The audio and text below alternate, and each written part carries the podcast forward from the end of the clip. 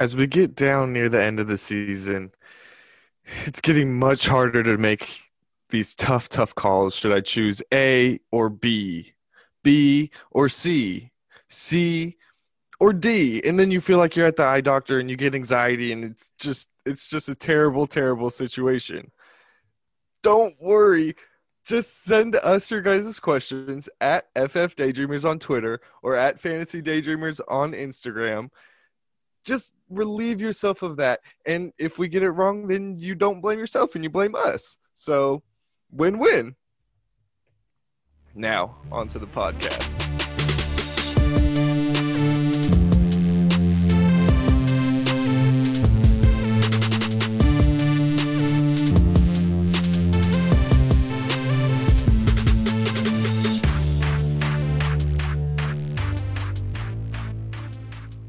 What's up? What's good? It's your boy, Big Game, your host, JJ, and I am back for another episode of the Fantasy Daydreamers podcast.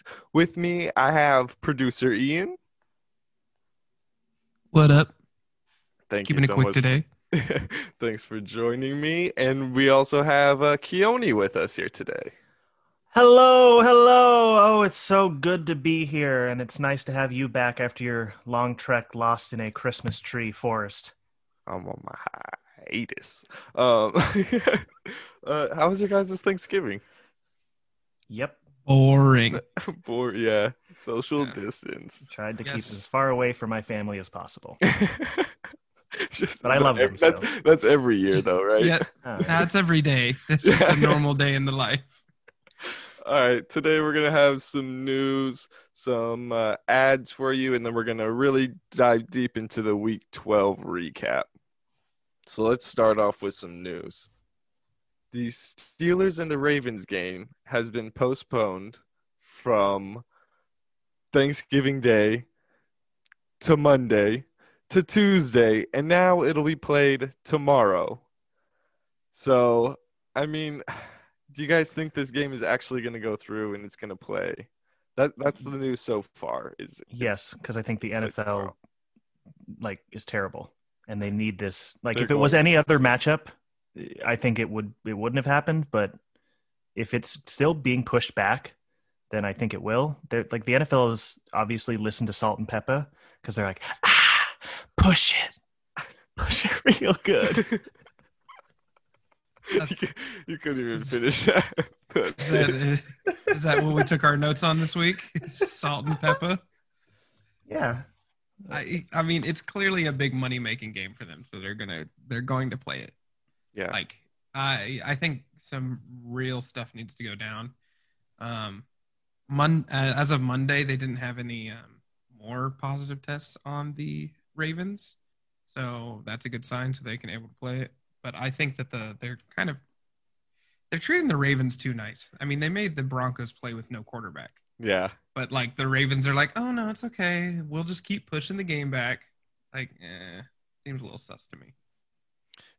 Yeah, there's a lot going into it, but I mean, hopefully, if you're counting on Deontay Johnson, Chase Claypool, Ben Roethlisberger to have a big game, hopefully they play this game and hope you win your week for maybe a few people. I mean, they're also playing at 3:40 Eastern on Wednesday. Yeah. I'm about to call out of work. True facts. In other news, Daniel Jones, he was on a tear. The Giants moved into first place in their division, but he injured his hamstring. It doesn't look like it's as bad as they had first thought, but it is injured. He's hoping he can go in Week 13, but he's going to wait and see. They're going to see what he can do during practice this week. Colt McCoy, Sterling Shepard, Wayne Gallman, maybe Darius Slayton, and Evan Ingram – Are fantasy somewhat relevant guys? Are they still as relevant with Colt McCoy? I think Wayne Gallman, for sure. Yeah, maybe Wayne Gallman even a little more. Maybe he'll actually get more than like 80 yards. But I think it hurts. I don't know. We have to see whose favorite target is. I think Slayton was already on the decline as of late, fantasy wise, and like he's never really gotten the targets. He's just been big play. So without that big play there, it really hurts him. I don't know. We'll have to wait and see on Shepard and Ingram. And I'm just scared to play Wayne Gallman this week just because, you know, he had the two great weeks. He's looking good, and people have been questioning, do I start him or not? Me and Ian were talking about this before. But what Keone? Why is there hesitance around Wayne Gallman? Just the past few weeks, you don't feel like – I mean, like, I know you've been really high on him. He has 6 touchdowns in 5 games. Yeah. But, I mean, he's still right on the cusp. I've been in love with him too, but I'm just scared that people are finally trusting him and he's just going to let you down. It's 2020 has hurt us too much. True. Hopefully they don't let us down again. I love him and I want him to do good. I'm just scared of that trap game, you know? He's scored every game since he became like the main runner in that field, which is week 7. He's looked great. Yeah. And I have nothing to back up what I'm saying. I'm just saying. It's just pure fear. Yeah. You can feel it. Yeah. In the air. I mean the benefit is he got 24 carries, which is his most. He got 24 carries, which is his most, and was that because Daniel Jones is out? So they're like, all right, keep giving him, which means he got 94 yards, but no. Like I think it helps him. All right. Is anybody on that team from Texas? Because that's who I'm going to bet on to get the most targets from Colt McCoy. Shout out. All right. Philip Lindsay, he went down with a minor knee injury. This team did not have a quarterback, so technically Philip Lindsay started at quarterback, got the first snap. Yeah. So, God. So, you know, I don't know where to go with this. Melvin Gordon, I mean, if they don't have their quarterbacks back, don't start anyone on the Broncos team. Yeah, don't even watch that game. Turn it off. Yeah. They said Philip Lindsay could be out 1 to 3 weeks as a baseline estimate. They're waiting for test results to get back. It could be like a meniscus. It could be his MCL. It could be just a bone bruise. But 1 to 3 weeks seems to be the kind of the consensus right now, waiting until there's more information. If Drew Lock is back and playing, does that help Melvin Gordon? Yes. Absolutely. Does it bump him into a flex candidate RB2? Flex. I think we got to get lucky for him to be RB2. Like, hey, we need to see it more. If Lindsay's out, I think that range is pretty right. But if Lindsay's back, then it's flexes the ceiling to me.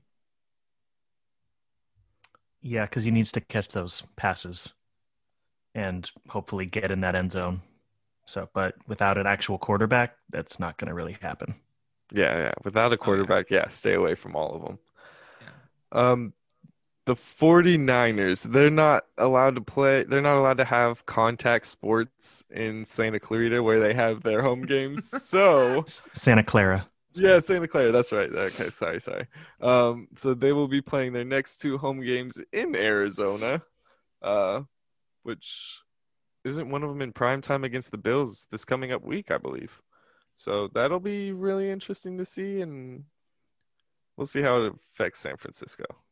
I think this year it doesn't matter. There's no fans. Either. It's not like you're going to get a bunch of Cardinals fans in there booing the 49ers. Like, there's no fans. They're probably going to travel there as soon as they can, which is what, today, maybe tomorrow. Yeah. So they're going to be there. The only big deal that they're going to have to deal with is they're going to be in a hotel room instead of at their own houses. Mm-hmm.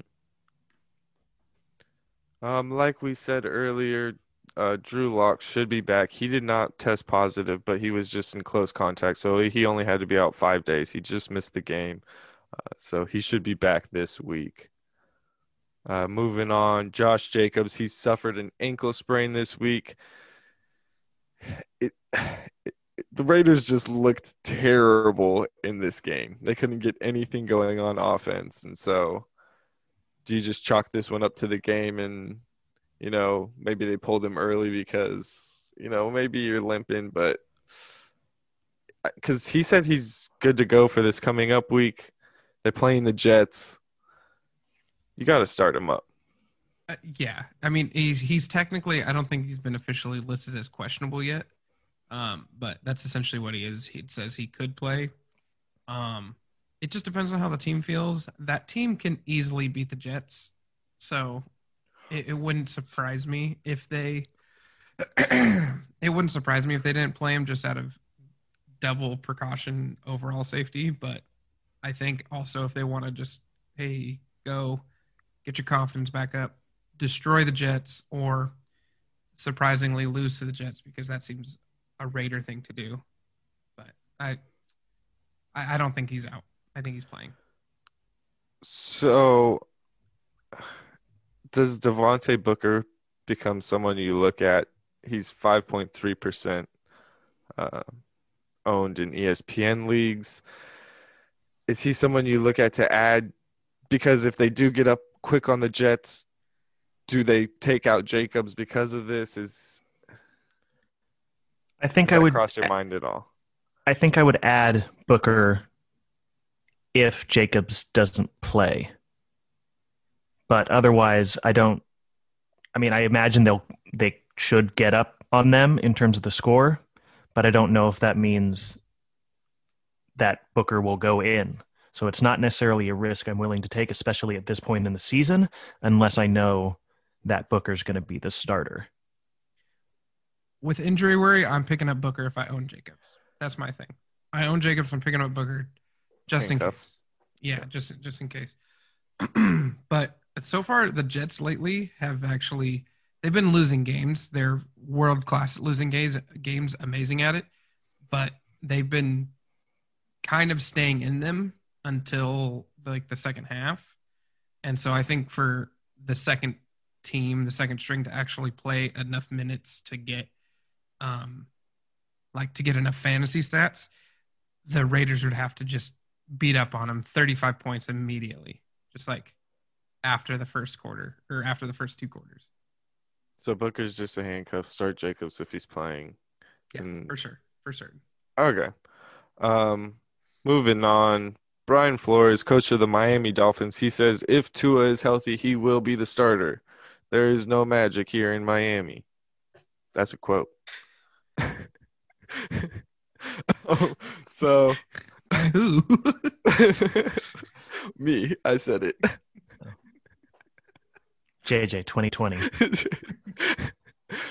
Yeah, so both these guys are flex options. These guys are streamer options at the quarterback. Yeah, if you can play them in your flex, go for it. Yeah, do it. Have us join your league. These guys are streaming options. Whichever one of them starts, you just got to know which one is starting. DJ Moore. This one was a little bit scary. He left with an ankle injury. It was non-contact. So we were wondering what happened. Did he tear his Achilles? Because that's usually what it is. But x-rays came back. There was no break. So have you guys seen anything since that? Because I haven't. I couldn't find anything. It was just it looked bad. And you know, those non-contact injuries, always you have that fear of ACL and stuff. But yeah, I don't know. I can't find anything on it. Yeah, I would expect him to miss a week, if not multiple weeks, because it was non-contact. That just scares me a lot. So have a pivot option for DJ Moore. They're going into their bye, aren't they? Yeah. Which helps. Yes. Yeah, greatly helps. But I would be looking at Curtis Samuel. Are you picking up Curtis Samuel through the bye, or are you is he beat the waiver wire guy? Or are you waiting till next week and try to snag him then? Curtis Samuel, he's been doing well enough lately, so it's a hard one. Yeah, it's interesting because I feel like after the bye, it's going to be Christian McCaffrey coming back. However, and that might sound scary for Curtis Samuel, it's probably the death nail for Mike Davis, if anything. Although, God, I'm sick of Mike Davis. I'm sure he's a great guy, but yeah, it's just season. He's probably a great person. It seems like we've talked about him every single week. Yeah. And however, that might be scary for another running back, even though he's a wide receiver. But when Christian McCaffrey came back, like recently, he had his best game of the season. Curtis Samuel did. So it might be a possibility that happens again. But Christian McCaffrey, I think, will be back. So I just looked at it. Curtis Samuel's already 75% owned. So if I'm in a league that doesn't own him, pick him up. I'm picking him up through the bye. I'm holding on to him through the bye because I don't think he'll be there next week, especially if DJ Moore's out. Yeah, that's 75%. Listen to us. Good job. Yeah. All right, let's just move on. Dalvin Cook, he had an ankle injury. He left for a little bit, but then he came back for the fourth quarter. So I don't think that's anything we're really worried about. Yeah, I think he missed one or two drives. Yeah, he came back with like 3 minutes or so in the third quarter. So he played the whole fourth quarter. Moving right along, Will Fuller. He had a monster day on Thursday on Thanksgiving, but then he announced on Instagram that he has been suspended for 6 games for performance enhancement drugs. Turkey was not the only thing he was having on Thanksgiving. Yeah, apparently. Oh my God, he's 6 games. There's only 5 games left in the season, and he's probably a free agent, so that means whatever team he signs to next year, he's missing the first game next year. Yeah. So I do have a drop for this week then. Yeah. Yeah. Great point, Keone. Dang, fire with it. So does this hurt Deshaun Watson? Does it help Brandon Cooks? It helps Brandon Cooks a lot. Deshaun Watson, he's been getting it done lately. I think it maybe inhibits him a little more just because he's going to not have as many open targets. I'm kind of hoping it means that he runs the ball a little more and we start seeing him put up like 50 yards consistently a game rushing. And just become a dominant fantasy quarterback. Well, yeah, just stay where he's at right now. Yeah. He's been pretty dominant the past few weeks. He's like QB4 on the season or something like that. Something crazy. Yeah, we'll talk about him a little bit later. But yeah. Other news, David Johnson, he went on IR for that concussion and he's eligible to come back this coming up week 13. So just keep an eye on that if you picked up Duke Johnson and you've been playing him. We don't know yet if David Johnson is going to be cleared, but there's a possibility, so just keep an eye out for it. Although I think it's against Indy, right? Yeah, I believe. Yeah, and I believe so. It's an away game for Indy, so we know what that means. Yeah, not good for the running backs. Yeah. What does that mean, Keone? I haven't listened to any podcast this year. Well, now that you've asked, did you know that the Colts defense in away games have not allowed a single rushing touchdown? What? Okay. I hope they go all season with that. Stuff. That would be awesome. That would be so cool. That would remind me of like the 49ers of 2012 or 13. I don't think they allowed a 100-yard rusher. They only allowed like 2 rushing touchdowns total the whole year. It was like something ridiculous. Yeah. All right, that'll do it for the news for us. Let's move on to some waiver wire ads. This week for the waiver wire ads, it's really just handcuffs. Go get your guys' handcuffs. Jamal Williams if you have Aaron Jones, Latavius Murray if you have Alvin Kamara, Tony Pollard if you have Ezekiel Elliott, Devontae Booker if you have Josh Jacobs, like we talked about. This is a crazy, crazy season with COVID, with injuries. I mean, it's just been hitting everyone really hard. Go make sure you have that insurance policy. Go get the backup. I mean, if COVID hits and it hits the whole room, then maybe it's not so great for you. But if it's just an injury, you have that sure thing. There are sure guys out there like Tony Pollard backing up Zeke. If Zeke goes down, it's going to be 100% Tony Pollard. Oh, yeah, for sure. Definitely.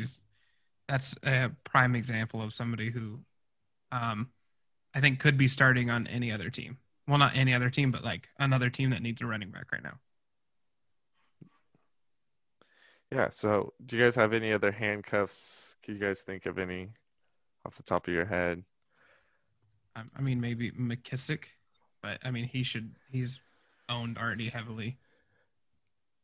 Yeah, if you have him, people have had him already. That's what, yeah. Yeah, there's been so many injuries that a lot of the backups are already owned. So, but if they're not owned, you need to go get them. You need to go get your handcuff. Yeah. Any drops? Will Fuller. He's a major drop. I'm now saying Gus Edwards. You need Edwards, to drop for him. Ooh. I'm saying Gus Edwards now, which sucks because I literally wrote the article saying pick up Gus Edwards for this week, and then the NFL just moved. They literally moved the Ravens game back almost a full week. They moved it back 6 days, and because of that, Gus Edwards did not ever get a chance in the same week. I'm telling you to pick him up. I'm also saying to drop it because Ingram and Dobbins can come back now, and they're probably going to play Wednesday, and if that's the case, there's no point in having Edwards. He's the number 3 in a running back by committee that is really only 2 heads. Yeah, and I would be scared to play anyone in that Baltimore offense, but definitely that Baltimore backfield. Because if all 3 of them are back, we've seen what all 3 of them do together, and it's not good for your fantasy team. God, it's terrible.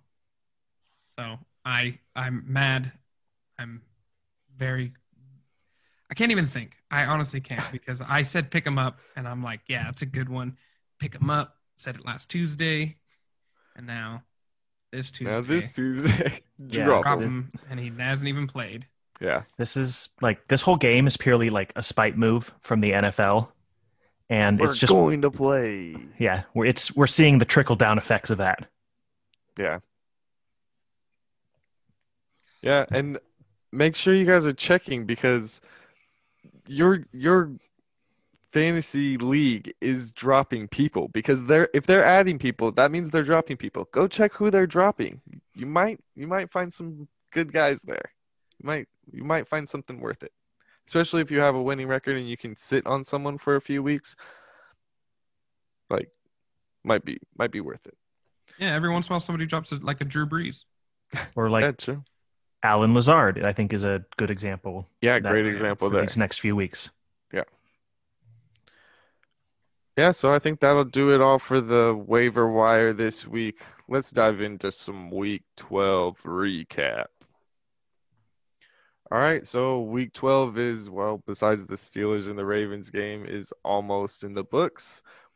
I mean, we only got so much time to get together and record, so sorry, we can't wait for that last game. But besides that, let's talk about what we saw and what that means coming up for this future week. Let's start with the quarterbacks. Derek Carr from the Las Vegas Raiders. We talked about him earlier with Josh Jacobs. The whole Raiders offense just really let us down. I really thought they had a chance playing the Falcons. The Falcons' defense hasn't looked that good, but they looked good against the Raiders. I'm so pissed off. I'm so mad. I can't trust any quarterback that's not a top-tier quarterback going against any team any week. I've lost complete trust. Jared Goff did it to me against the Seahawks. He just played like ass. And now Derek Carr, when I was like, yeah, Derek Carr is going against the Falcons. Why not pick him up? He can do all these things. They can throw it. Man had 3 fumbles. All of them he lost. No touchdowns. 1 interception, 215 pass yards. I am deeply sorry to anybody who took my advice and saying you should start Derek Carr. Ian. We all get some wrong. Are you potentially saying that Derek Carr disappointed you? Yes, Keone, he is the... Yeah, you can say it. So that means he is the Kevin Sorbo disappointed player of the week. I'm done, guys. I don't want to be on the pod anymore. Yeah. I don't want to talk. I'm so mad. Okay, and you know what's terrible is the next game he's got is the Jets. So yeah, that's what I was just gonna say. It's teasing me.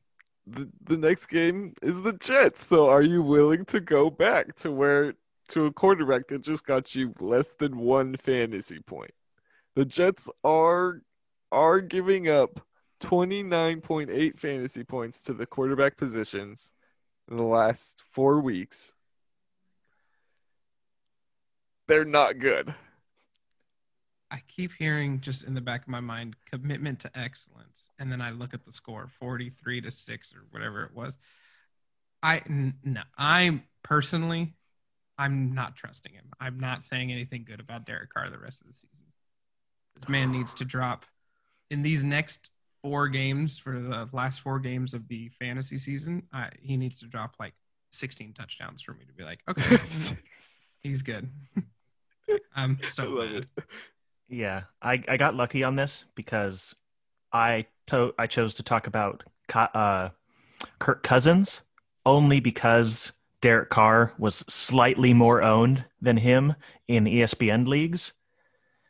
So I sort of defaulted into picking the better quarterback. So I got very lucky in that. Otherwise, I would have talked about Derek Carr, and I would have been the fool. Better for this week. So, Keone, you didn't dip into the pool. Are you willing to go now whenever he plays against the Jets? I feel like it's a poisoned apple because it's very enticing. But how do you do that? Like, how do you do that against Atlanta? Like, come on. Yeah, it's embarrassing.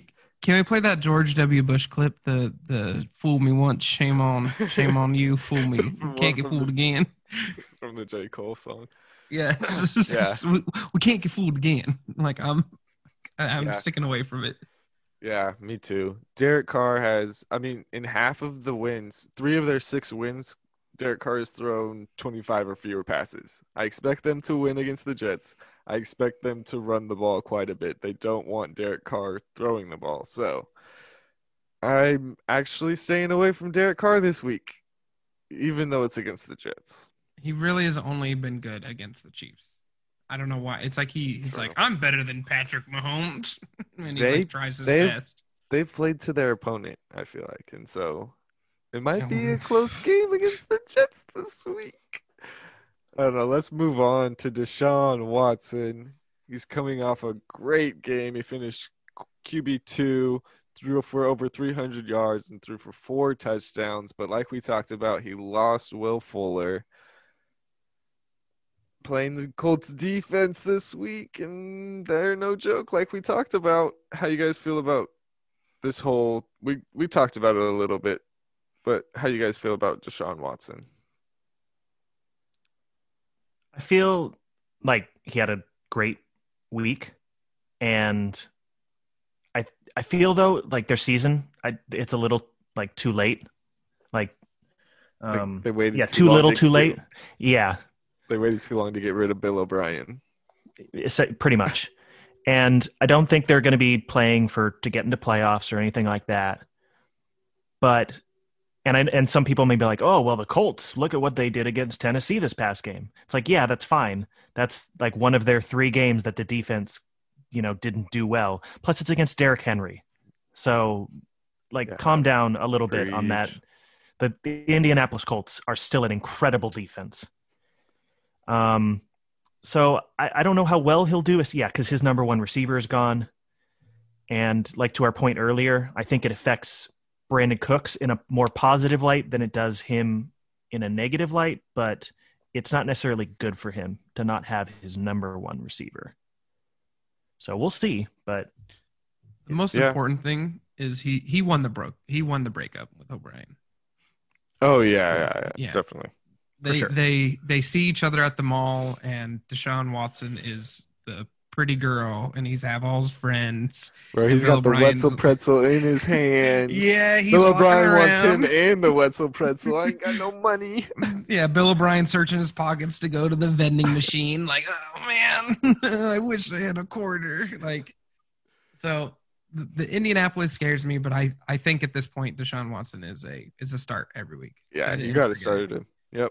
Yeah, you're gonna feel worse if you look like a fool who sat Deshaun Watson, unless absolutely. You had like Aaron Rodgers on your bench. Yeah, I think the bigger thing is the impact on the receivers and the running backs, the tight ends. Do the tight ends, Fells, Akins become guys you look at to stream? Akins, I don't know about Fells. Akins is kind of sticking around. It kind of seems it's dependent on how many pass yards Watson throws. Like if Watson throws for a lot of yards, Akins seems to find his number being called more. But I hope maybe that'll change now that they lost Will Fuller. Yeah, hopefully he gets a few more targets, and he still has that shot to get in the end zone, but he still has to get in the end zone for him to have a good game for you. Yeah, for sure. All right, let's move on to another guy who is definitely a fantasy starter. He just had an off week this week. Kyler Murray from the Arizona Cardinals. He was the number one QB coming into the week, so I really don't think that this is anything to worry about. He finished with 8 points on the week. 7.9 points, 170 yards. He didn't throw a touchdown. He only had 31 rushing yards. It was just an off week for Kyler Murray. Yeah, I mean, it's his first week this whole season outside the top 11. And so, I mean, every quarterback is due for one off week. Every player is due for at least one off week. It's a 16-game season. Let's hope QB 23 was his off week against still a good defense in New England. Yeah, and Kenyon Drake got 2 rushing touchdowns, so it's not like they weren't near the end zone and he couldn't have got them. They just went to someone else this week, and sometimes that's how it goes. Yeah, they really shut down Kyler Murray's run, too. He only had like 30 yards rushing. Yeah, they did the Patriots thing of we're going to shut down a specific player, and that's what we're going to focus on this game. And it's usually the best player, and that's Kyler Murray on that team. I guess DeAndre Hopkins. But, yeah, did you see Gilmore took some plays and just held DeAndre Hopkins again? This man they're just like, you're not going to catch any passes on us because we're just going to hold you. So you're not going to have a good game, but you still got to start DeAndre Hopkins. Oh, yeah. For sure. All right, let's move on to someone else that let's see where this conversation goes. Mitchell Trubisky threw for almost 250 yards, threw for 3 touchdowns, and he finished QB 14. He's not good for your fantasy team. I don't think anyone on this podcast part of the Fantasy Daydreamers is telling you to pick up and play Mitchell Trubisky. He threw 2 interceptions. But is he better for Allen Robinson? He seems to have that little bit of a Jameis vibe where he's going to extend the play a little bit and he's going to throw the ball to where someone can catch it. And he's seemingly better for David Montgomery as well, to a certain extent. Yeah, so it seems to be opening up some holes for David Montgomery. I mean, one of Montgomery went for over 100 yards, but one of his plays was rushes was pretty long, 50. Yeah, I think it was like his longest of his career or something, or his season, something to that effect. But still, yeah, he had a great game too with Mitchell Trubisky. That was a great point. Before this game, here's a very fun fact. Before this game, only two quarterbacks this season who had started 3 games or more were undefeated. Big Ben and Mitchell Trubisky. So I think he's better for their team overall. I still don't think he's good. I mean, he had a very Blake Bortles type game where they just were down, and then suddenly fourth quarter, they need to run from behind. He throws 2 touchdowns. And that's exactly what he did. He had 1 touchdown before half, and then he had 2 touchdowns in the fourth quarter. And that's what really helped his day. Like, that's the only reason he got his points that he had. Yeah. Right. And so even though you're not going to start him because you shouldn't, in terms of Allen Robinson and David Montgomery and like the other players that he might affect in a positive way, cool. Their next matchups are Detroit, Houston, Minnesota, and Jacksonville. So there's a decent slate of games left for them. Why can't they have a good quarterback? That would be such an easy, start this man. Like, even just medium quarterback. Are you looking to start anyone? Who do you trust? You obviously trust Allen Robinson. You trust David Montgomery? I need another game. Okay.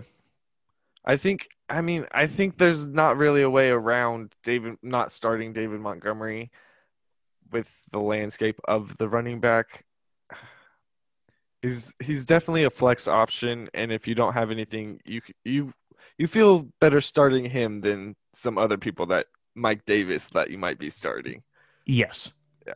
So, but Cole Kmet or Anthony Miller, I feel like those are the next 2 guys up that have a shot at scoring a touchdown. So do you look at either of them, Cole Kmet, the tight end, Anthony Miller, wide receiver, Cordell Patterson? He only got some touches on the ground this week. He's really turned into their backup running back. So I don't think he has any value. But what do you guys think about Miller or Kmet? Anthony Miller, I think, is more likely to catch a touchdown. Cole Kmet, I haven't seen really anything. Plus, who's the other tight end there? Jimmy Graham. Graham, yeah. Yeah, Jimmy Graham's been. Let's be honest, he's been a tight end in 2020. Like, he's been up and down. So, I need to see Mitchell Trubisky throwing more yards than 250 for me to be like, I can get another receiver, because. Let's be honest, you can't have a great wide receiver game without having the quarterback throw for at least that many yards, too. So yeah, that's true. All right. Yeah. So just Allen Robinson, David Montgomery for now. Let's move on to some running backs. From week 12, Austin Eckler came back and he looked good on his, quote, limited touches. He finished running back. Shit. He finished running back 8 in half-point PPR leagues, and most of it was because of his receptions. He got 16 targets, caught 8 of them for 85 yards.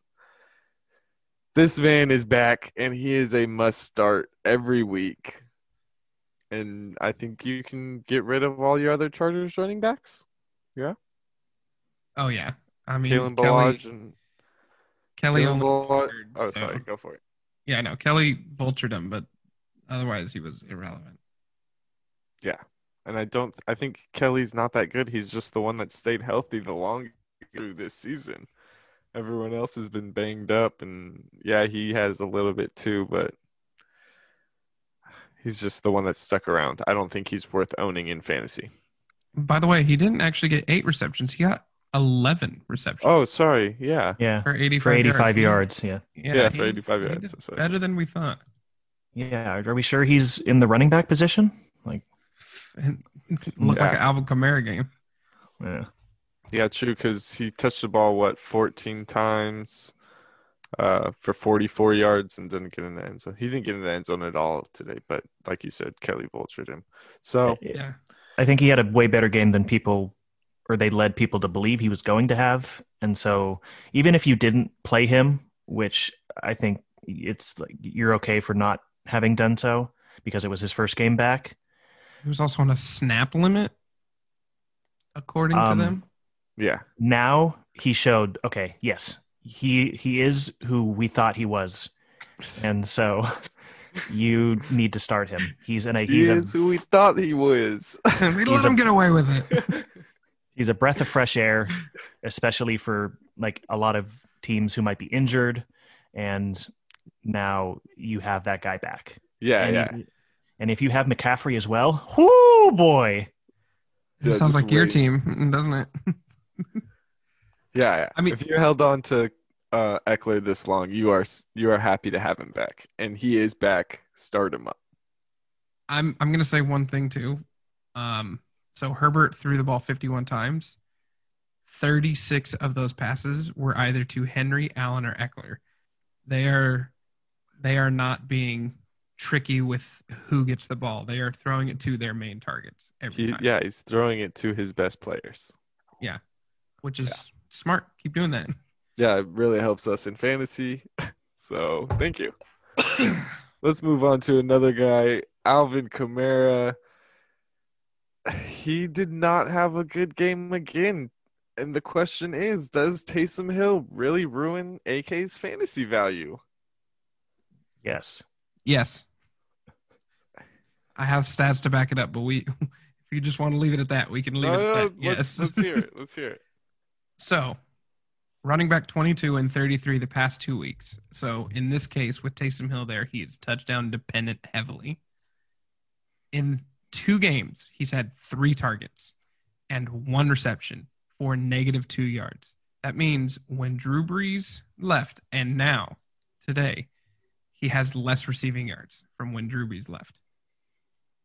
The previous 9 games, he was getting 7.4 receptions a game, 72 yards a game receiving, for 119 catch pace, which would be a record, and 1,152 receiving yards. Absolutely dominant numbers, and that's where you get a lot of the value from him.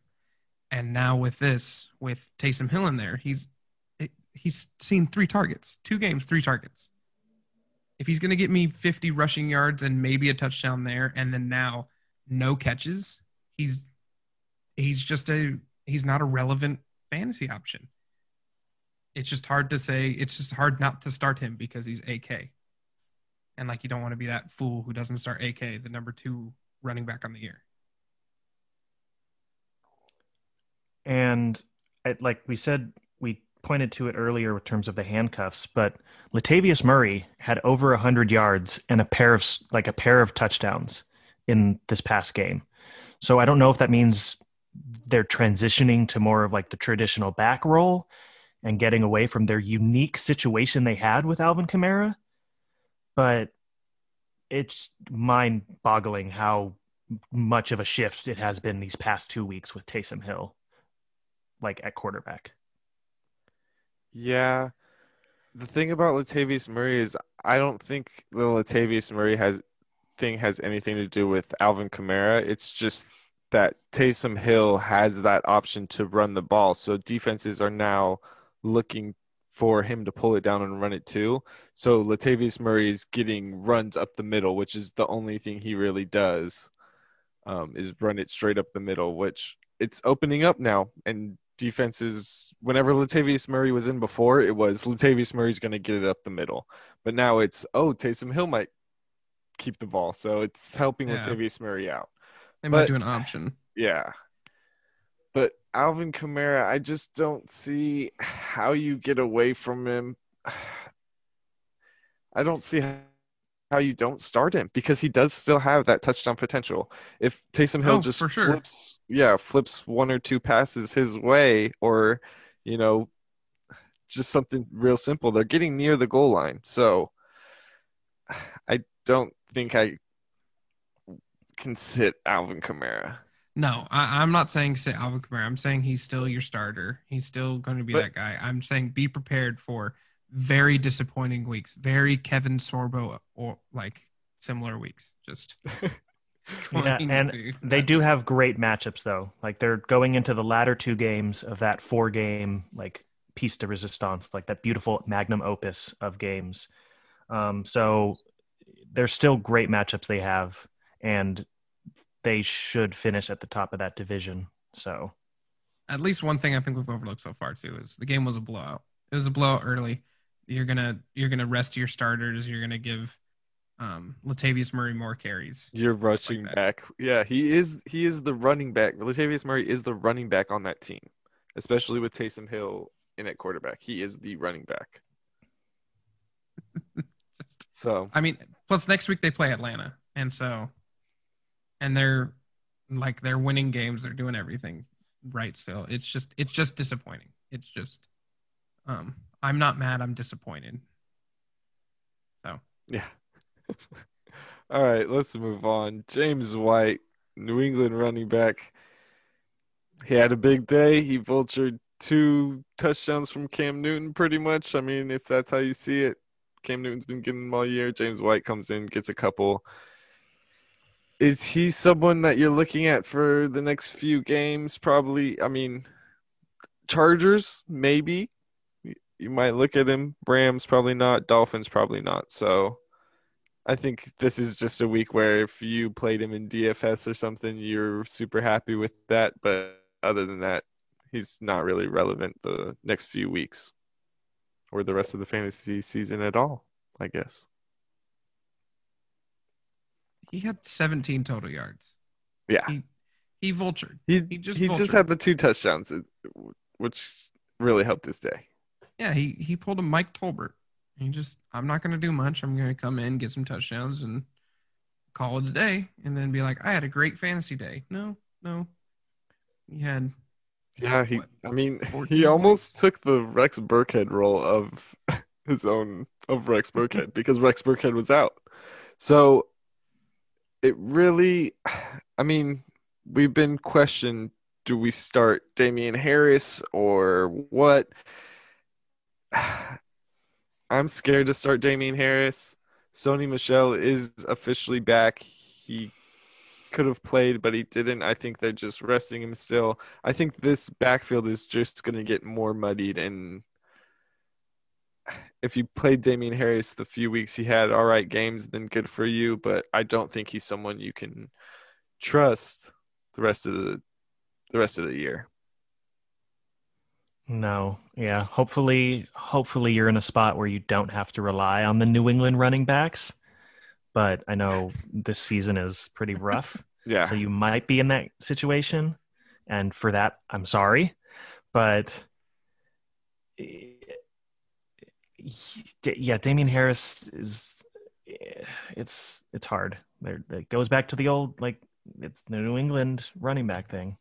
You just I think Damian Harris is the best one out of that, but they're just going to – I swear they draw a name out of a hat, and that's how they run every play. Like, who's going to get it this play? Rex Burkhead, go on in there. Yeah, I think they finally have found out that Damian Harris is the best, like, true running back in that group, but he's still not world beater. He's not good enough to where the other guys aren't going to play. No, God, no. Let's move on to another guy, Derrick Henry. This man is... He just unleashes himself whenever it gets cold outside. I don't know. He loves the season or just the cold weather in general, but this man is a monster in as it gets later on in the season. I mean, I think we all played football in cold weather. I'm not wrong for thinking that. Do you remember how hard, like how much it hurt to like hit each other?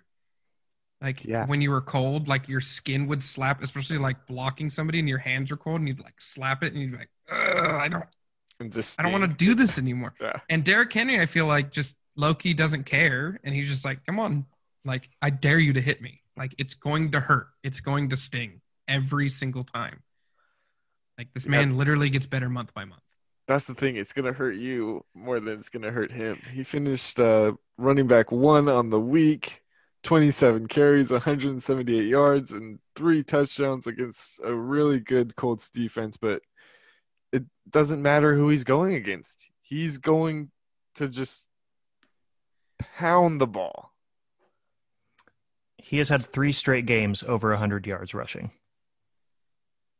And I expect a lot more coming up. Oh, God, yes. The Colts have only allowed 5 teams to have 100 rushing yards as a team. 2 of them were Derrick Henry alone, the Titans. So the Colts have allowed 3 teams to get 100 rushing yards. And those 3 teams are the Jets. I know. That's a surprise. The Browns, not a surprise. I mean, all they do is run the ball. Yeah. And they still only got like 124. And then the Ravens, who also just run the ball, 50 times a game. And they got 110. Like, the Colts defense is very good. It's just Derrick Henry doesn't care if you're good. Derrick Henry wants to embarrass you. And he does it without a smile on his face. And he's just, I don't know, kind of reminds me of like Tim Duncan. He just goes out there, dominates, and then goes home. Yeah. Just hangs out. Yeah. His rest of the season schedule is nice too. They play Cleveland, then Jacksonville, Detroit, and Green Bay in the fantasy championship.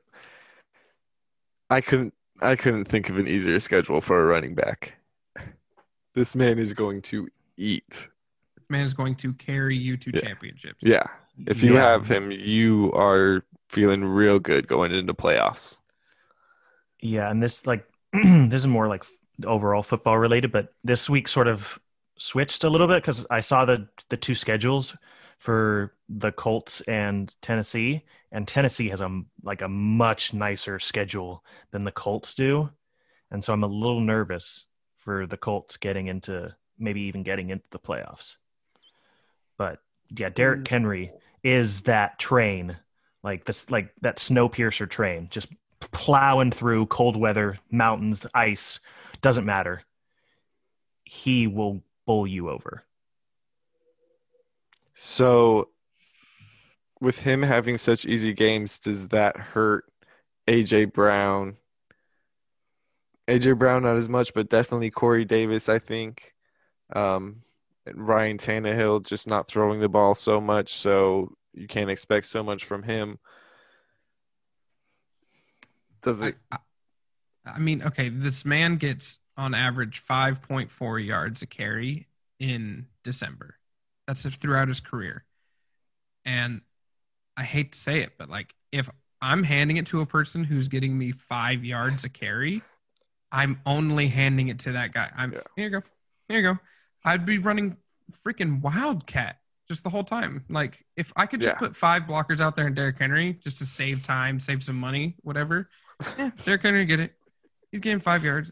5 yards here, 5 yards there. So I do think it hurts him a little bit. I think Tannehill's going to drop down to more manage the game because Derrick Henry is just going to throttle these next couple games. He's just going to dominate. Yeah, it's playoff mode now at this point. Yeah. I think the only one that you can safely start is A.J. Brown, and that's because he can take one catch to the end zone for 75 yards. And or an onside kick, apparently. All right. Yeah, so, I mean, obviously Derrick Henry's a starter. Let's move on. Antonio Gibson. This was one of the Thanksgiving days, and he made it a lot of fun to watch. For me, at least, I got him on one of my teams. 3 touchdowns. He tied a record for most rushing touchdowns by a rookie, I believe. On most touchdowns by a rookie. Oh, most touchdowns. Yeah. Yeah, and he has the most on the year out of the rookie rushing runners. Yeah, that's what it is. And, so Antonio Gibson, this man has been slowly coming into his own, but kind of under the radar. Since week 7, he's been outside of the top 10 once, and he finished 17. He's running back 5 on the season total right now. He's only finished outside of the top 24 4 times all season, and only one of those times it was outside of the top 36, and that was week 1. So this man has been a flex or better all season long. And he's just gotten better as the season's gone along. All I'm saying is anybody who owns him, you're welcome. They never DM'd me because they were embarrassed, but they clearly listened. Since we talked about it, the past 3 weeks, over the course of the past 3 weeks, Antonio Gibson has been the number one running back for fantasy. So I'm sorry about Derek Carr, but you're welcome about Gibson, and that's more important. Yeah, he had his way with the Cowboys on Thanksgiving. He took that Cowboys team, bent them over in front of Jerry Jones, and said, "They're getting the stuffing. Like, I'm giving them the stuffing." I loved that it was against the Cowboys too. I absolutely loved it. It was just cherry on top. Mm-hmm. The whipped cream on the pie, whatever. Yeah. I loved it. It was. I mean, this man is going to be good for years to come. Let's talk about David Montgomery. We already talked about Mitchell Trubisky. We talked about David Montgomery a little bit in that he plays Detroit this coming up week, who's given up the most fantasy points to the running back position in the last 4 weeks, which I think is pretty big. And he finished RB6 this week, went over 100 yards. He's coming into his own, really.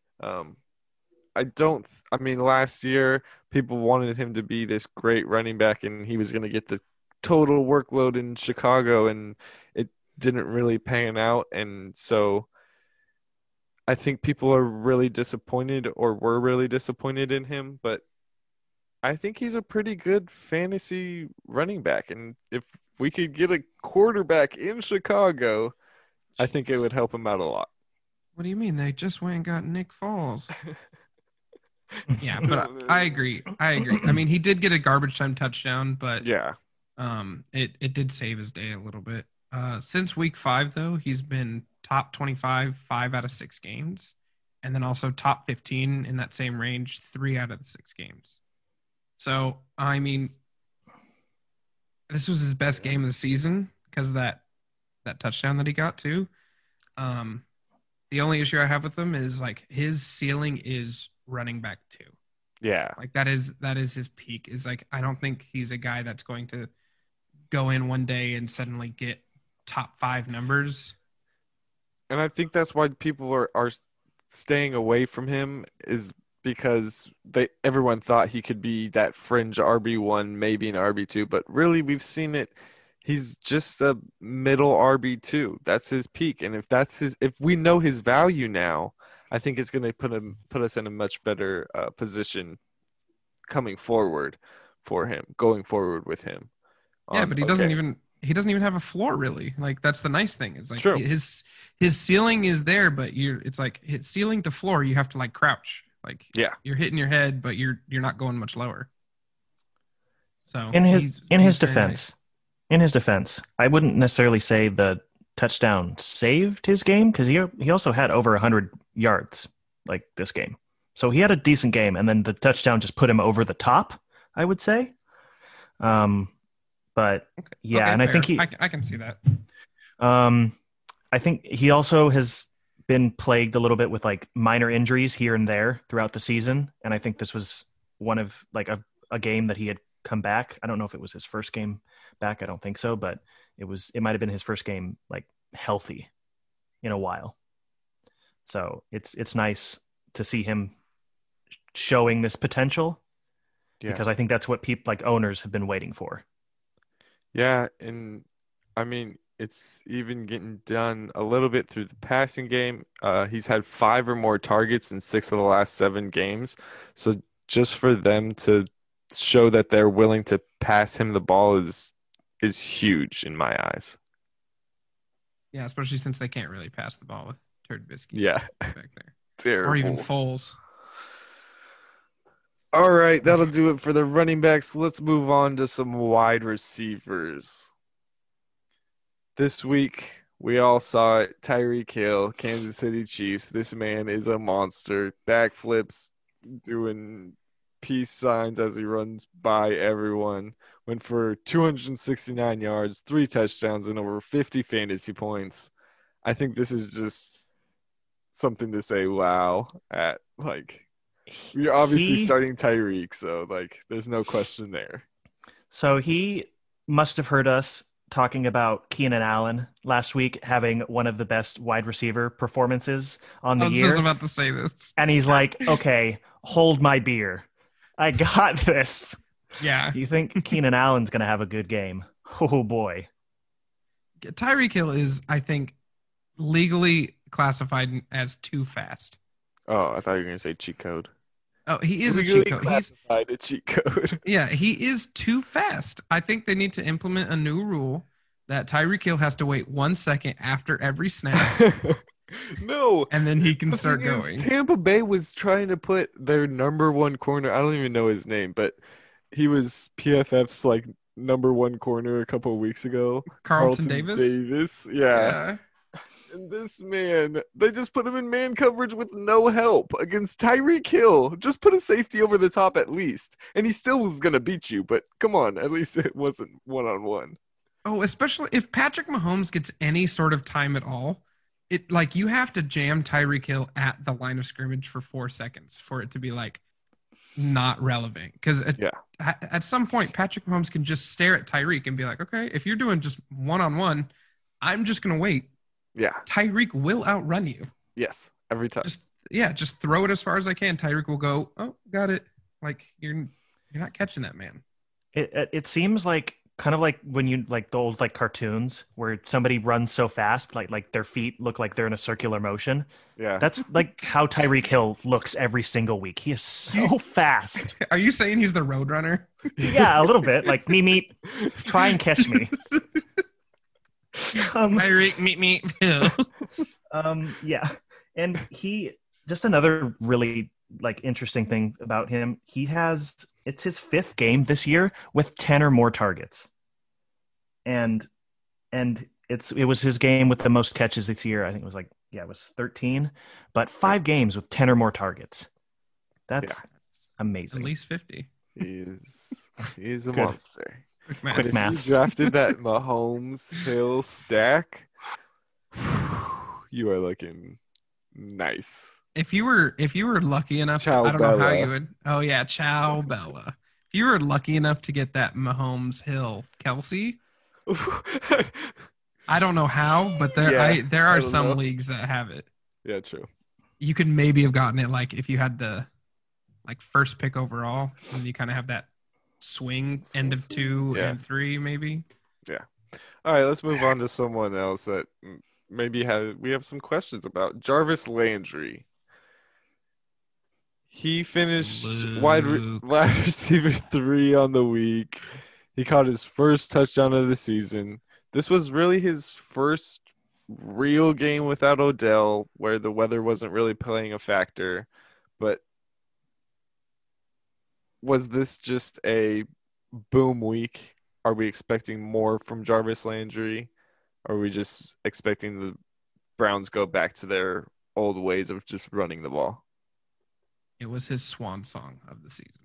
It was his one, in the same sense that everybody has to have a bad game in the NFL. Like you always have to have a bad.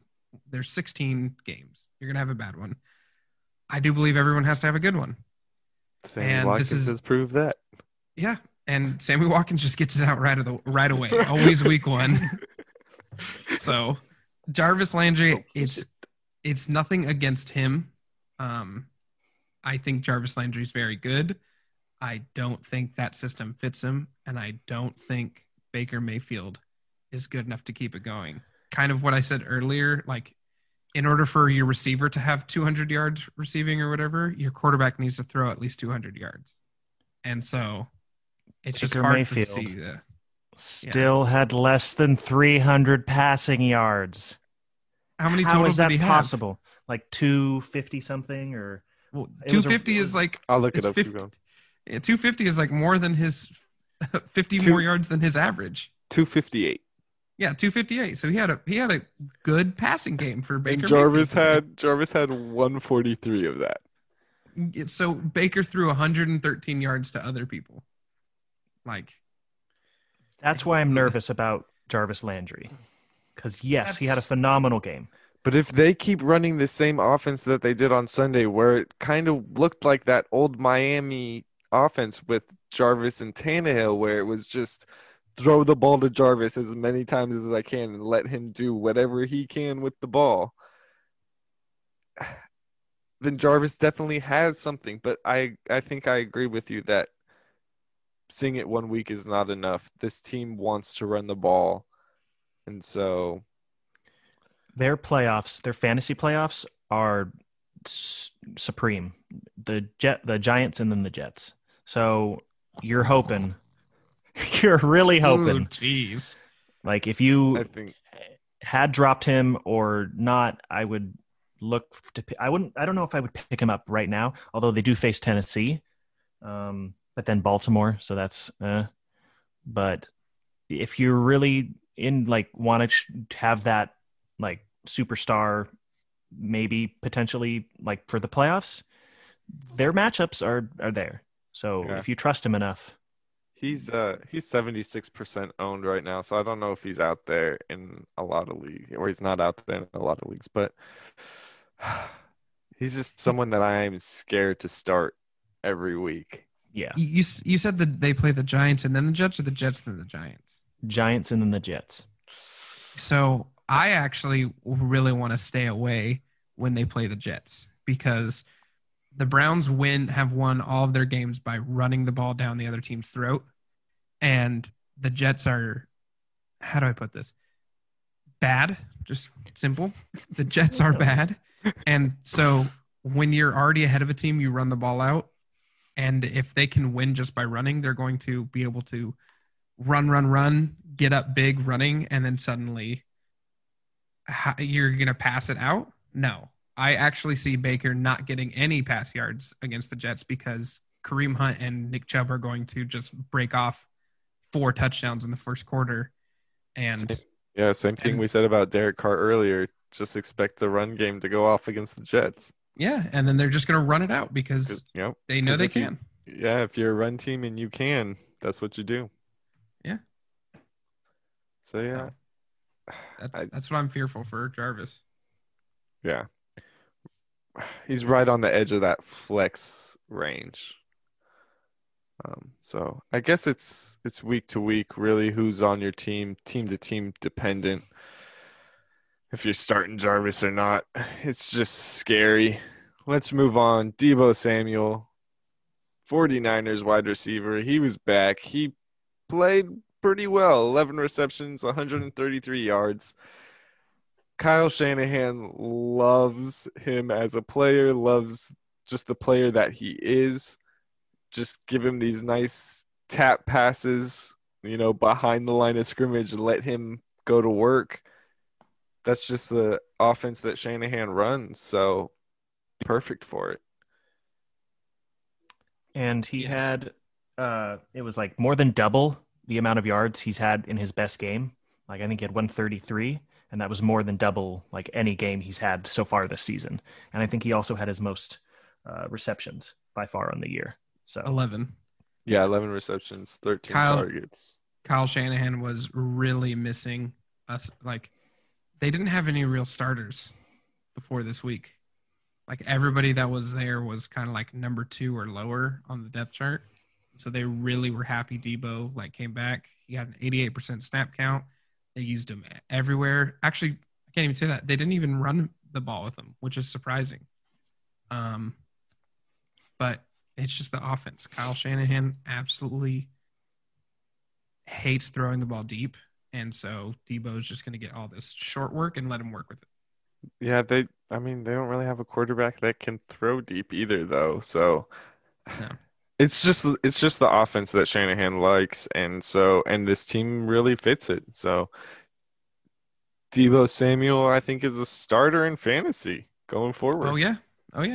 If he's available out in your team, in your league, which he probably isn't. He's like 75% out. Yeah, you should definitely get him. Although if he's another guy to look at for playoffs, because they have Dallas and Arizona in the playoffs for fantasy. That'll be so great.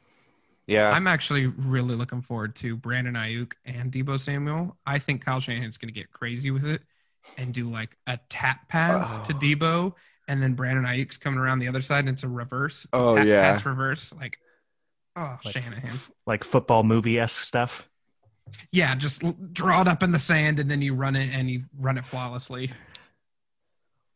Yeah, it's good. That's going to be fun to watch whenever both of them are on the field. Let's move on. Antonio Brown, Tampa Bay, wide receiver. He just doesn't look like old Antonio Brown, obviously. I don't think he's worth being on your fantasy team. Whoa.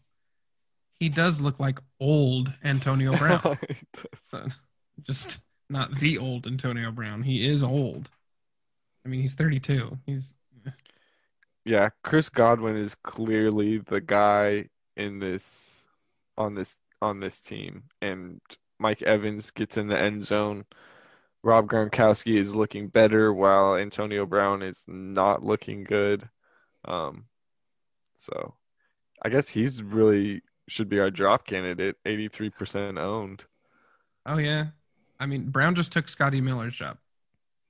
That's a really good point, actually. Yeah, because that's exactly what he did. Because the other three are like Mike Evans caught 2 touchdowns. Chris Godwin had just under 100 yards and I think a lot of receptions. And Gronkowski had over 100 yards, I think like 6 receptions. And then Antonio Brown was sort of the odd man out in terms of that passing core on that offense.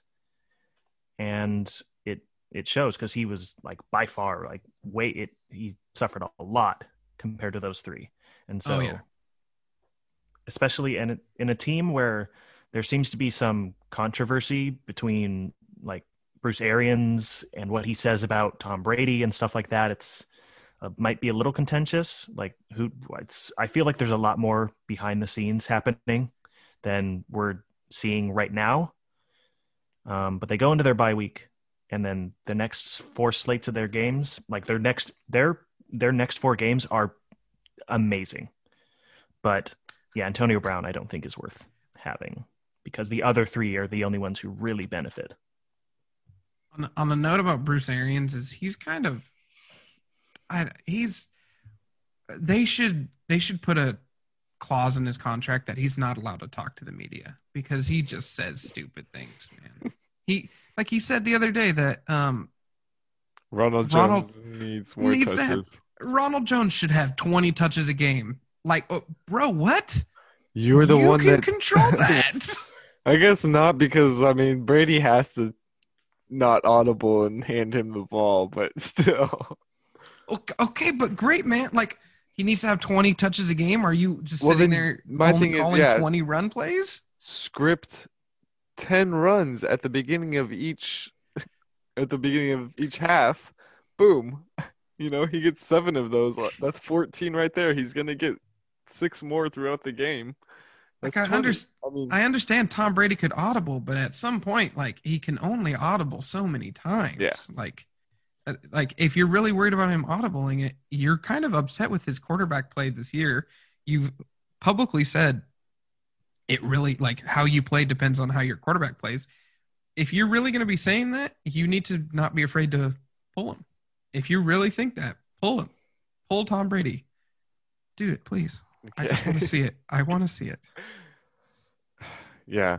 So, I think Ronald Jones is just like David Montgomery too, where we've kind of seen where he has actually landed. I think he's better than David Montgomery, especially for fantasy,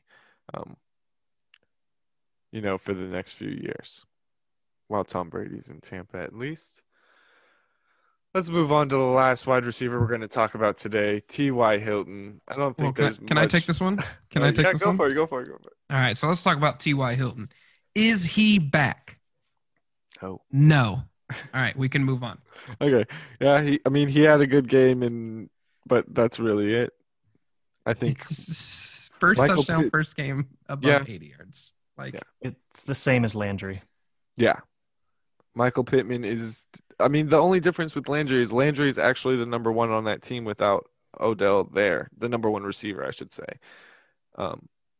With the Colts, Pittman is still there. Pascal is still there. They still have all three tight ends. Nyheim Hines coming out of the backfield.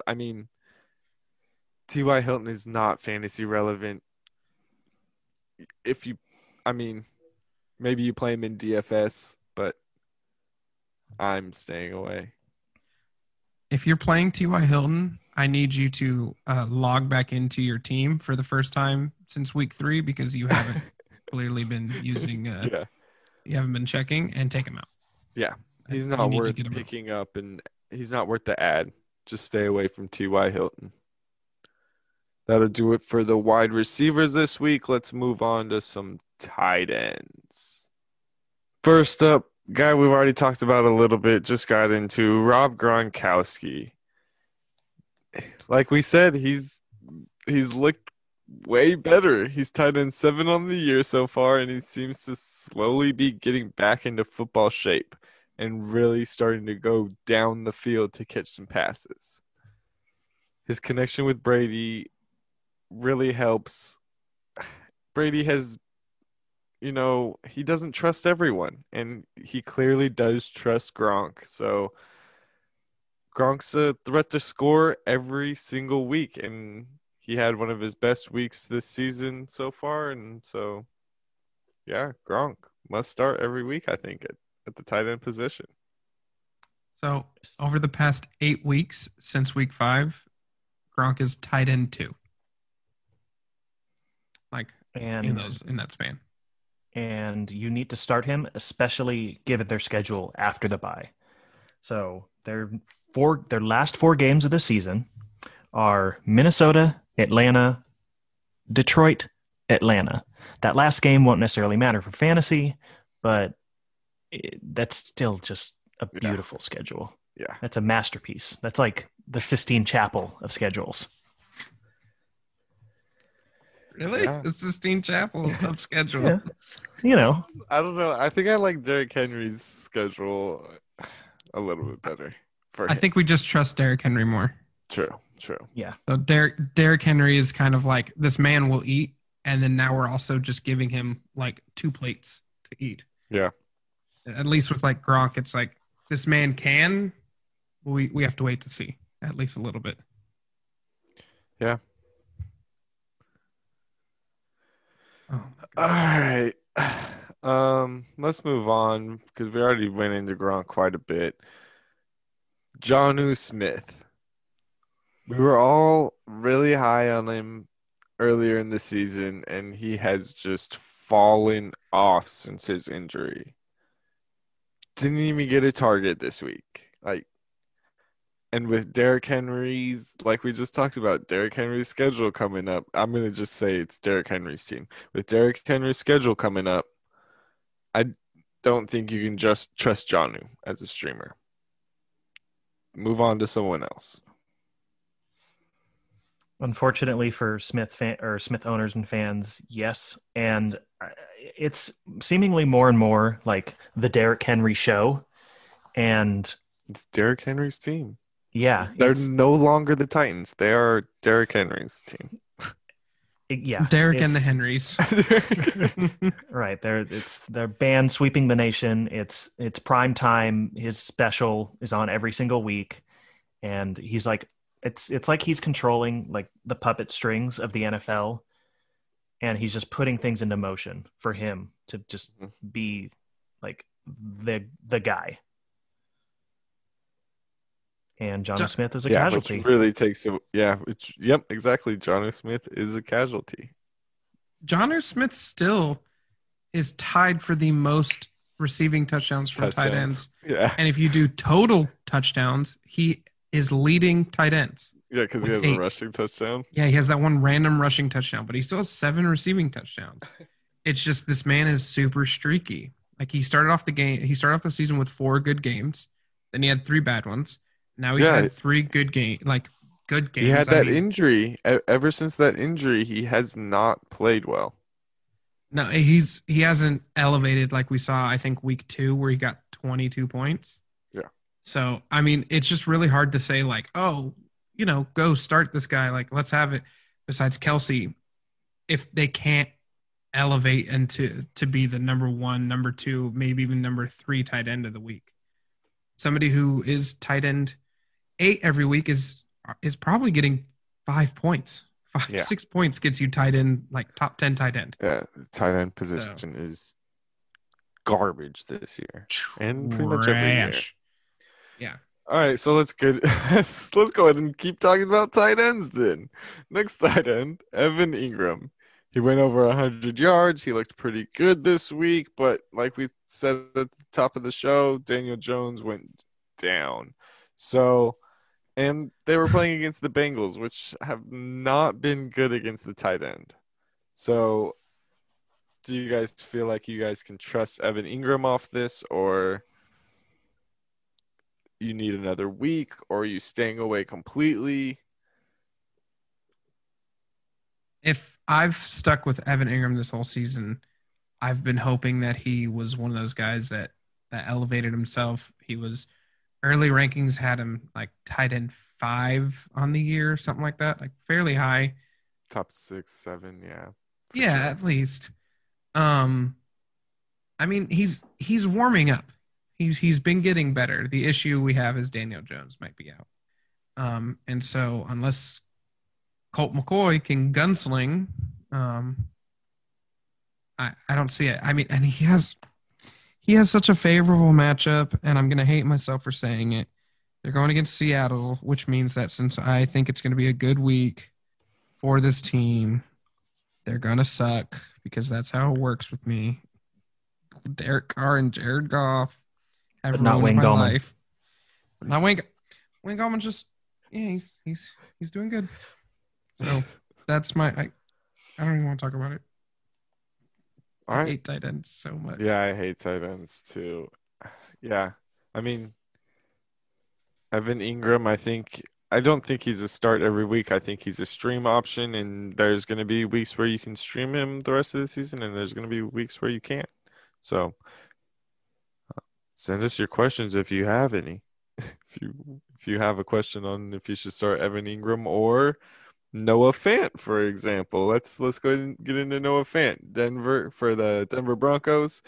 You guys, he had 100% of his team's receiving yards this week. All of them. So you mean the Broncos who completed 1 pass? He had 100% of their receptions as well. You're right. For impressive. What, 13 yards? 100% of air yards. So take when that for what you will. We get it. The NFL, you don't like the Broncos. No, yeah. It does look like Drew Lock will be back. So Noah Fant, he's a starting option. Definitely a streaming option with Drew Lock back. I just really hope that they have Drew Lock back, because if not, are they even an NFL team? I mean, it did not look good. It did not. Even the Broncos Twitter said there was a game. The score is what it is. And then they were just like, you cannot get mad at what was the QB's name, Stinton or something like that. No, Hinton. Yeah, Hinton. They're like, Kendall Hinton. Like, you can't get mad at him. Squad wide receiver. Found out Saturday or something like that he was going to be like, hey, you're going to play quarterback. Yeah, in next week's practice. We're going to mess around, play some quarterback. He played quarterback against the Saints. He played quarterback his freshman season at Wake Forest. So yeah, and he wasn't good enough, so he moved to 6 years ago. Yeah, he's like, let's just hope we get Drew Lock back, so that way Noah Fant can be fantasy relevant. Jerry Jeudy, fantasy relevant. Tim Patrick, maybe even as a flex option. But I'm actually going to even argue Noah Fant's not that relevant, even with Drew Lock. He's tight end 15 on the season. That's not starting in most leagues. He hasn't seen more than really 8 points, depending on your scoring, since week 3. He's not doing it for me. Like, if you can't, like, 8 points should be your mid-range, not like that's what your high is. And since week 3, that's been his high, 8 points. So I can't even trust Noah Fant. Even with you locked back. They also go against Kansas City, which is no bueno. Yeah. But it's going to be bueno for Kansas City. Oh yeah. Smorgasbord. Oh, yeah. All right, let's move on. Let's just get through these last few tight ends. Kyle Rudolph from Minnesota Vikings. He should have had more yards. I think like one more yard and it would have been a perfect day or something like that. Let me guess. He had 68 yards. 68 of them. So get a stat keeper going and just switch it a little bit. Should have had. Yeah, I know, right? Stat corrections. Come on, you guys. So should have had more yards, but yeah, I think this was just a streaming tight end that we missed this week. If you streamed him, good for you, but. He hasn't scored a touchdown all season. This is not a guy that you want to pick up and play. It came about when Kirk Cousins threw the ball 45 times. Yeah. Because they were down. Yeah. And even with Adam Thielen out, he can't get in the end zone. And I know Justin Jefferson benefited from that because he got in the end zone twice.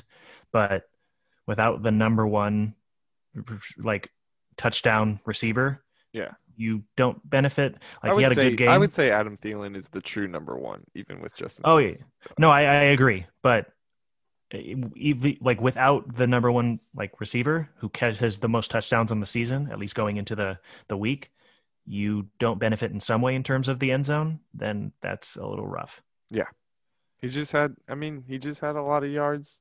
And catches, yeah. Yeah, quite a bit of reception. So he just had a good week. He's not someone that you want to look at to be on your fantasy team.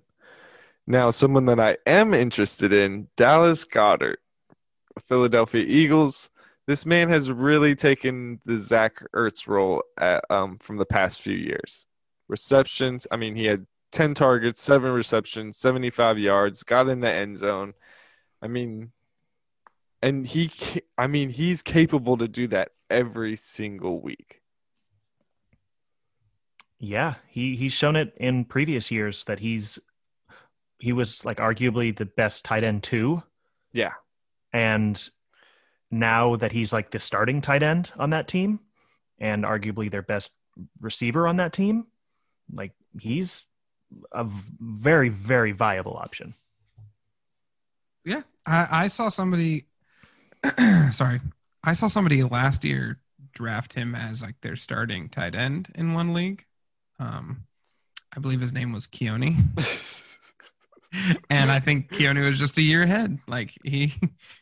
This is the year to have him. I think the most important thing is a lot of the offensive players this week finally came back. They had Alshon Jeffrey, they had Jalen Reagor, they had Miles Sanders there, they had Dallas Goedert there. And they still sucked. The Eagles still sucked. Yeah. So Miles Sanders had a terrible day. Oh, God, awful. Carson Wentz had a Carson Wentz day. Yeah, Alshon Jeffrey caught his first pass of the season, and it was from Jalen Hurts. So that was great.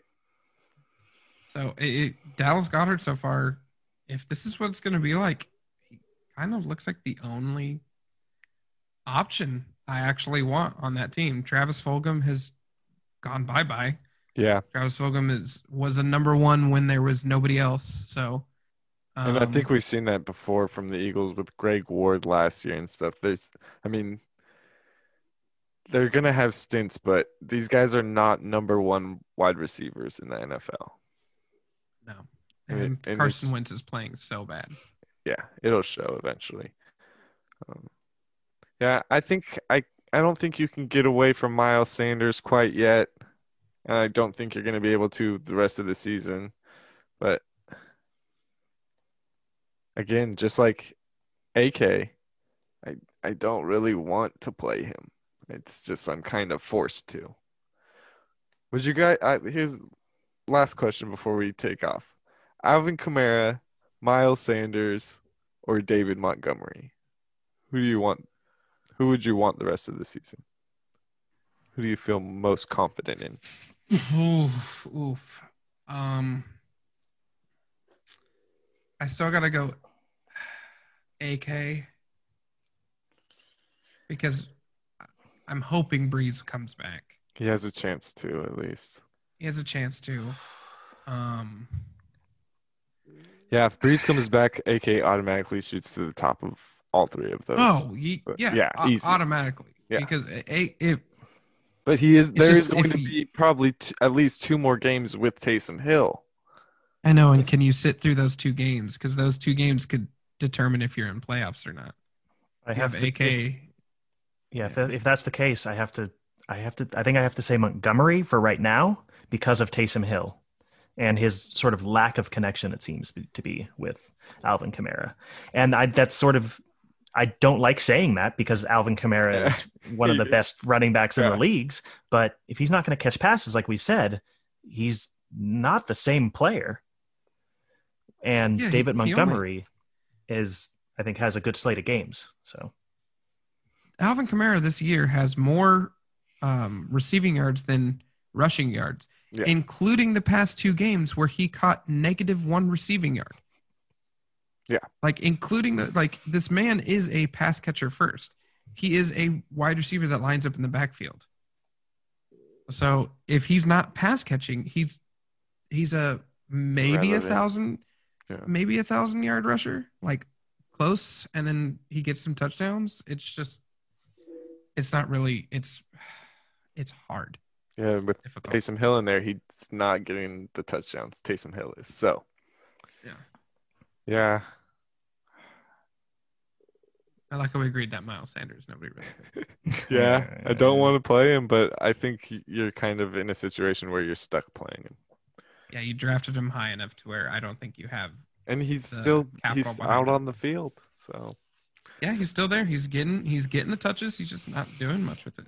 Not producing. All right, that'll do it for us over here at the Fantasy Daydreamers today. Hold on. I just thought of something. I'm sorry. Yeah. Cole Beasley threw a passing touchdown. The third time, he tried it in 2016, tried it in 2018, finally got it in double 20s. I'm just proud of him. I love you, Cole Beasley. It really saved his day. I haven't heard anybody ever say double 20s. Yeah, cool. Double 20s. Breaking ground. Anyways, had to mention him. It moved him from wide receiver something really far down, 60-something, all the way up to 30-something. Yeah, he had two catches for 25 yards. Yeah. Oh, Beasley. Yeah. All right, that'll do it for us over here at the Fantasy Daydreamers. Thank you guys so much for listening. Please go like and subscribe wherever you guys get your podcasts. Leave us a comment. If you're listening on Apple Podcasts, leave us a 5-star review. That really helps us out. Tell a friend. That also helps us out. And if you guys have any questions, please send them to us at Fantasy Daydreamers on Instagram, at FF Daydreamers on Twitter. You guys, we have a website, fantasydaydreamers.com, with weekly articles that these guys are putting out. Ian, Keone, and Aaron are putting out. So please go read those. And remember, you guys heard it here first. David Montgomery is a better football player than Alvin Kamara. That's what Keone said. Oh, and also stay dreaming. Also, don't forget to look at the brand new monthly article coming out. Yeah, new monthly article. This one's by Aaron. He went over the greatest fantasy seasons of all time. Fun fact, most of them are very recent. Like, we've seen a real boom in fantasy production. So yeah. Go read that. I'm sure it's good. I don't know. We kind of let intern Aaron just do it, and we let him have fun. So I hope it's good. You know, he's not getting paid, so you might as well have fun over here. Yeah. All right. Thank you guys so much for listening. Stay dreaming. Stay dreaming.